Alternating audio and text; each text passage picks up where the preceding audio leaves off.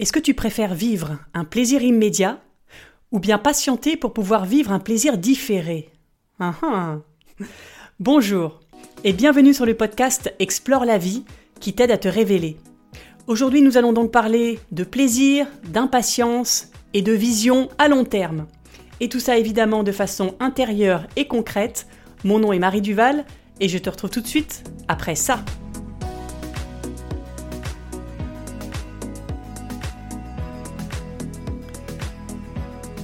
Et comme d'habitude, si tu apprécies ce podcast, donne-lui de la visibilité en le notant de 5 étoiles sur Apple Podcast ou Spotify, ou en laissant un commentaire sur YouTube ou même en t'abonnant à la chaîne. Ça va permettre à d'autres personnes de connaître ce podcast, alors merci pour eux et merci pour lui. Et c'est parti pour l'exploration.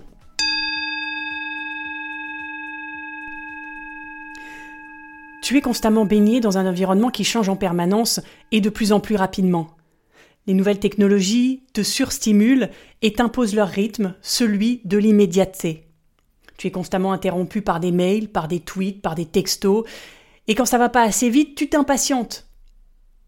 Enfin, ça, c'est comment je réagis. Je sais pas si tu vis la chose de la même façon, mais je suis devenue totalement allergique à l'attente.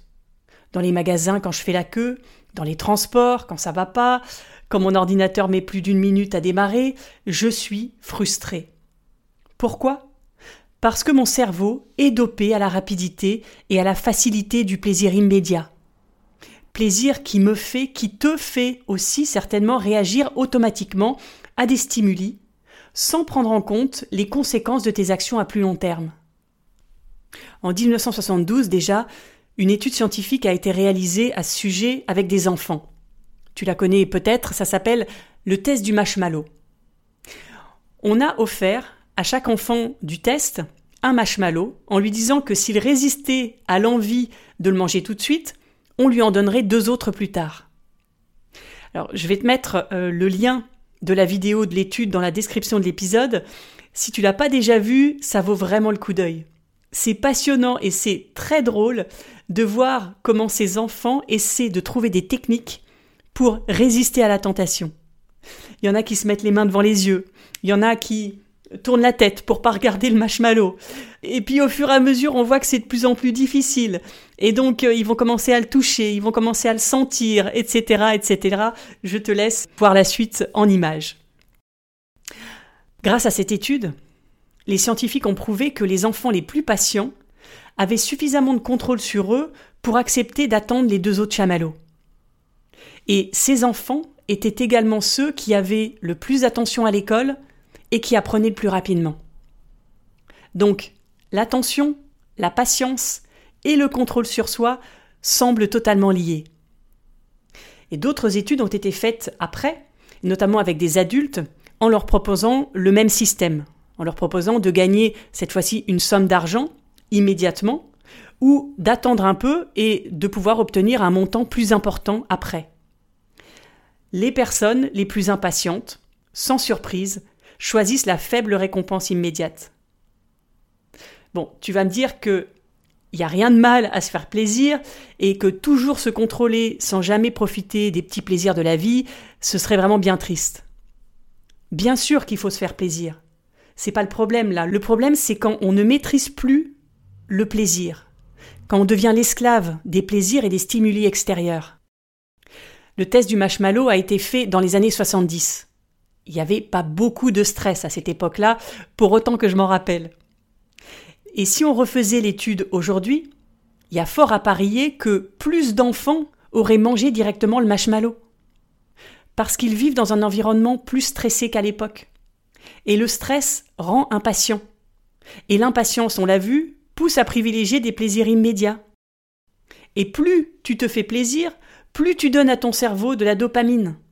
Et plus tu lui en donnes, plus il s'habitue à cette drogue du plaisir, et plus il t'en redemande, et c'est comme ça que tu deviens dépendant du plaisir.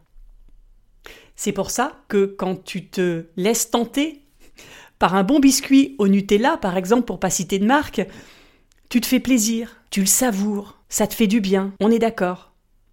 Mais quelques instants après, qu'est-ce qui se passe?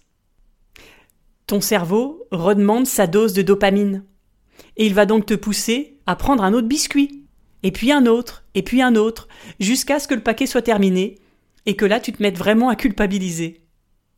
Il faut à un moment donné mettre des limites à ton cerveau et lui apprendre à patienter, lui réapprendre à patienter.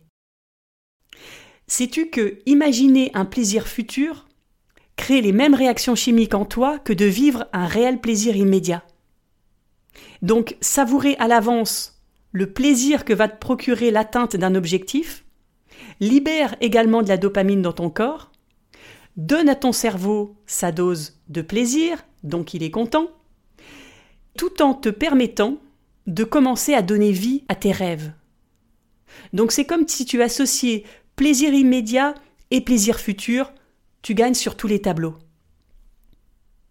Mais pour ça, il faut deux choses. D'abord, que tu aies un objectif à long terme, que tu aies un rêve à réaliser. Et ça, c'est compliqué pour ton cerveau. On l'a vu, il est fainéant. Il est habitué uniquement à réagir. Et il n'est plus entraîné à tenir une réflexion sur la durée, à chercher, à comprendre et à savoir la direction à prendre sur le long terme. Il est constamment interrompu, tout le temps, par les textos, par les coups de téléphone, par le collègue qui arrive. Il ne peut que rester à la surface des choses. C'est normal. Dans une entreprise, s'il n'y a pas d'objectif ni de stratégie sur le long terme, que se passe-t-il? Elle va droit dans le mur. Car les décisions sont prises de façon superficielle, en fonction d'aléas extérieurs, et non en fonction de ce qu'est réellement l'entreprise, de ses forces, de ses valeurs, de sa culture. C'est exactement pareil pour toi. Si tu n'as pas une ligne directrice, si tu sais pas où tu vas, tu te laisses distraire et tu acceptes de faire des compromis avec tes valeurs tu finis par si bien t'adapter à l'extérieur que tu te désadaptes de toi. Tu oublies qui tu es et tu oublies ce qui te nourrit réellement. Tu oublies le terreau qui te permet de pousser. Et plutôt que de faire l'effort d'aller chercher ce qui te permet de grandir, tu attends tranquillement que les plaisirs immédiats viennent t'apporter de l'énergie. Et au fur et à mesure, tes racines se fragilisent, tu ne sais plus qui tu es, et tu n'as plus l'énergie pour continuer à grandir. Est-ce que tu as l'impression de vivre pleinement ta vie, de jouer grand? Ou bien est-ce que tu te laisses enfermer dans ta petite vie et tes petits plaisirs? Et quand je dis tu, je ne parle évidemment pas que de toi, je parle de moi, je parle de tout le monde. Nous nous enfermons dans notre petite vie, dans le petit personnage que l'on s'est créé. Au lieu d'avoir une vision de ta vie qui te donne un cap pour commencer à vivre la vie qui t'inspire, tu crois que tu es ce personnage fatigué, sans passion, frustré, sans avenir prometteur? Et plus tu cohabites avec ce personnage, plus c'est compliqué de te rendre compte qu'il n'est qu'un personnage parmi d'autres que tu peux jouer. C'est toi qui choisis le personnage que tu veux jouer aujourd'hui, et il n'y a aucune obligation pour que ce soit le même qu'hier ou le même que demain. Tout change autour de toi, non? En permanence. Alors pourquoi ce serait différent pour toi? En pensant que tu es un personnage unique pour toute ta vie, tu te coupes de tout ton potentiel d'évolution. Alors lâche ton personnage et passe à l'action. C'est la deuxième chose indispensable pour donner vie à tes rêves, te donner les moyens d'atteindre ton objectif en posant les actions nécessaires. Et se donner les moyens, ça veut dire agir et ça nécessite un effort. Et oui, ton cerveau n'est pas habitué à ça, on l'a vu. Il est allergique à l'effort. Évidemment, il est habitué à obtenir tout ce qu'il veut tout de suite. Il n'a plus besoin de retenir les choses. Il peut poser la question à Google directement à tout moment. Il n'a pas non plus besoin de retenir les numéros, les adresses, les codes, les anniversaires. Tout est stocké dans ton téléphone. Alors, si tu as un rêve ou un objectif, il part du principe que tu peux l'atteindre également sans effort, comme tout le reste. Pour lui, seul le résultat compte. Le chemin n'a aucune importance, aucune valeur. Et il pense que si tout était rapide et facile, tu serais beaucoup plus heureuse. Mais il se trompe. Il oublie une chose essentielle, c'est que pour atteindre un rêve, il faut prendre le temps d'apprendre, de grandir et de te transformer, comme la graine. repense à une difficulté que tu as dû traverser dans ta vie. Cette période ne t'a-t-elle pas plus appris sur toi que tous les moments de plaisir réunis? Parce qu'elle t'a obligé à développer des qualités que tu n'avais pas pour te sortir de ces difficultés. Sans difficulté, pas de changement. C'est dans l'adversité qu'on avance. Alors évidemment, mon idée c'est pas de te dire qu'il faut constamment chercher la difficulté. Non. Mon idée est de te dire que il ne faut pas non plus constamment chercher le plaisir et la facilité. Tout est une question d'équilibre. Comme un sportif de haut niveau qui sait que l'effort est indispensable à sa réussite, mais qui sait aussi que le repos et le plaisir sont indispensables pour garder la motivation. Si tu rêves d'avoir une vie meilleure, mais que quand tu rentres chez toi, tu allumes la télé directement ou tu sors sur les réseaux sociaux pour te changer les idées, tes idées ne vont pas changer. Ta vie, donc, ne va pas se transformer. Et on a tous plein de bonnes excuses pour justifier qu'on ne passe pas à l'action. J'entends déjà les tiennes. Et tu y crois tellement que tu te mens à toi-même. Tu te dis peut-être demain, je m'occuperai de mes vrais besoins. Demain je ferai ceci, demain je ferai cela pour avancer vers mes rêves. Mais demain n'arrive jamais. C'est maintenant que tu vis ton futur. Donc si tu passes ton temps devant la télé, ton futur sera fait d'encore plus de télé. Alors que si chaque jour tu fais une action pour aller vers tes rêves, tu donnes peu à peu vie à ces rêves, qui vont peut-être un jour se réaliser. Je dis peut-être parce que évidemment, c'est pas parce que tu passes à l'action que tu vas forcément réussir. Mais ce qui est sûr, c'est que si tu ne fais rien, tu ne réussiras jamais, tu ne changeras jamais.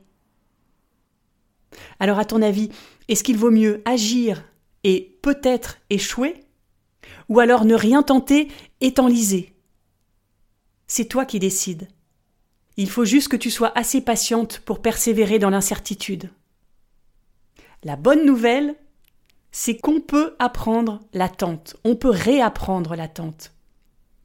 Des études ont été faites auprès d'enfants impulsifs qui ont été soumis aux tests de récompense comme celui de Marshmallow.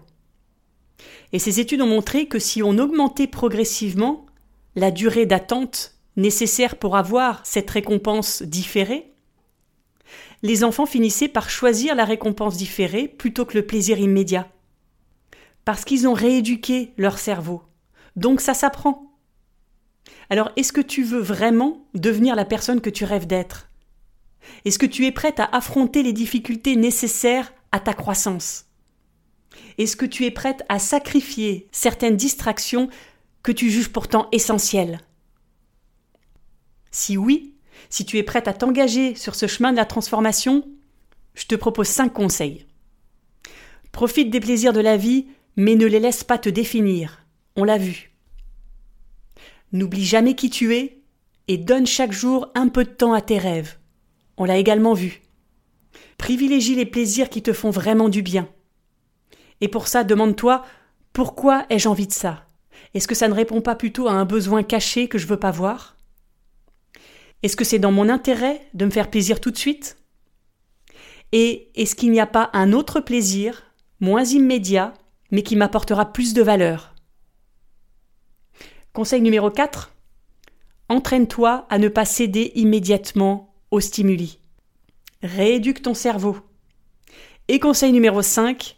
Développe la capacité d'attention de ton cerveau en prenant des petits engagements, comme par exemple supprimer les notifications de ton téléphone, prévoir des créneaux pour lire tes emails au bureau plutôt que de les lire au compte-gouttes quand ils arrivent, terminer une action avant d'en commencer une autre, prendre des pauses pour calmer ton mental et prendre le temps de comprendre les informations que tu reçois. Et si tu as un peu plus de temps, la méditation peut être un bon moyen également pour recentrer ton mental et développer sa capacité d'attention. En faisant le choix de la patience et de l'attention, tu prends du recul. Tu choisis là où tu veux placer ton énergie. Tu reprends le contrôle sur les stimuli. C'est toi qui décides quand tu veux réagir. Tu prends des décisions authentiques, en accord avec tes valeurs profondes. Tu restes focus sur qui tu es et sur la vie que tu veux mener. tu avances lentement mais sûrement vers ton objectif et tu réalises tes rêves. J'espère que cet épisode t'a plu et qu'il t'a donné envie de faire patienter ton cerveau. Si tu as des questions, écris-moi sur Instagram ou en commentaire sur YouTube. Et si tu penses que cet épisode peut aider d'autres personnes, eh bien donne-lui de la visibilité en mettant une note sur Apple Podcast ou Spotify, de préférence la note numéro 5, en partageant l'épisode sur les réseaux sociaux et en mettant un pouce sous la vidéo YouTube. Ce sont encore une fois des petits gestes que tu peux faire rapidement, mais très importants pour que ce podcast puisse toucher le maximum de personnes. On avance ensemble. Je te donne rendez-vous lundi pour un prochain épisode, et en attendant, je te souhaite une belle semaine à faire patienter ton cerveau. À lundi!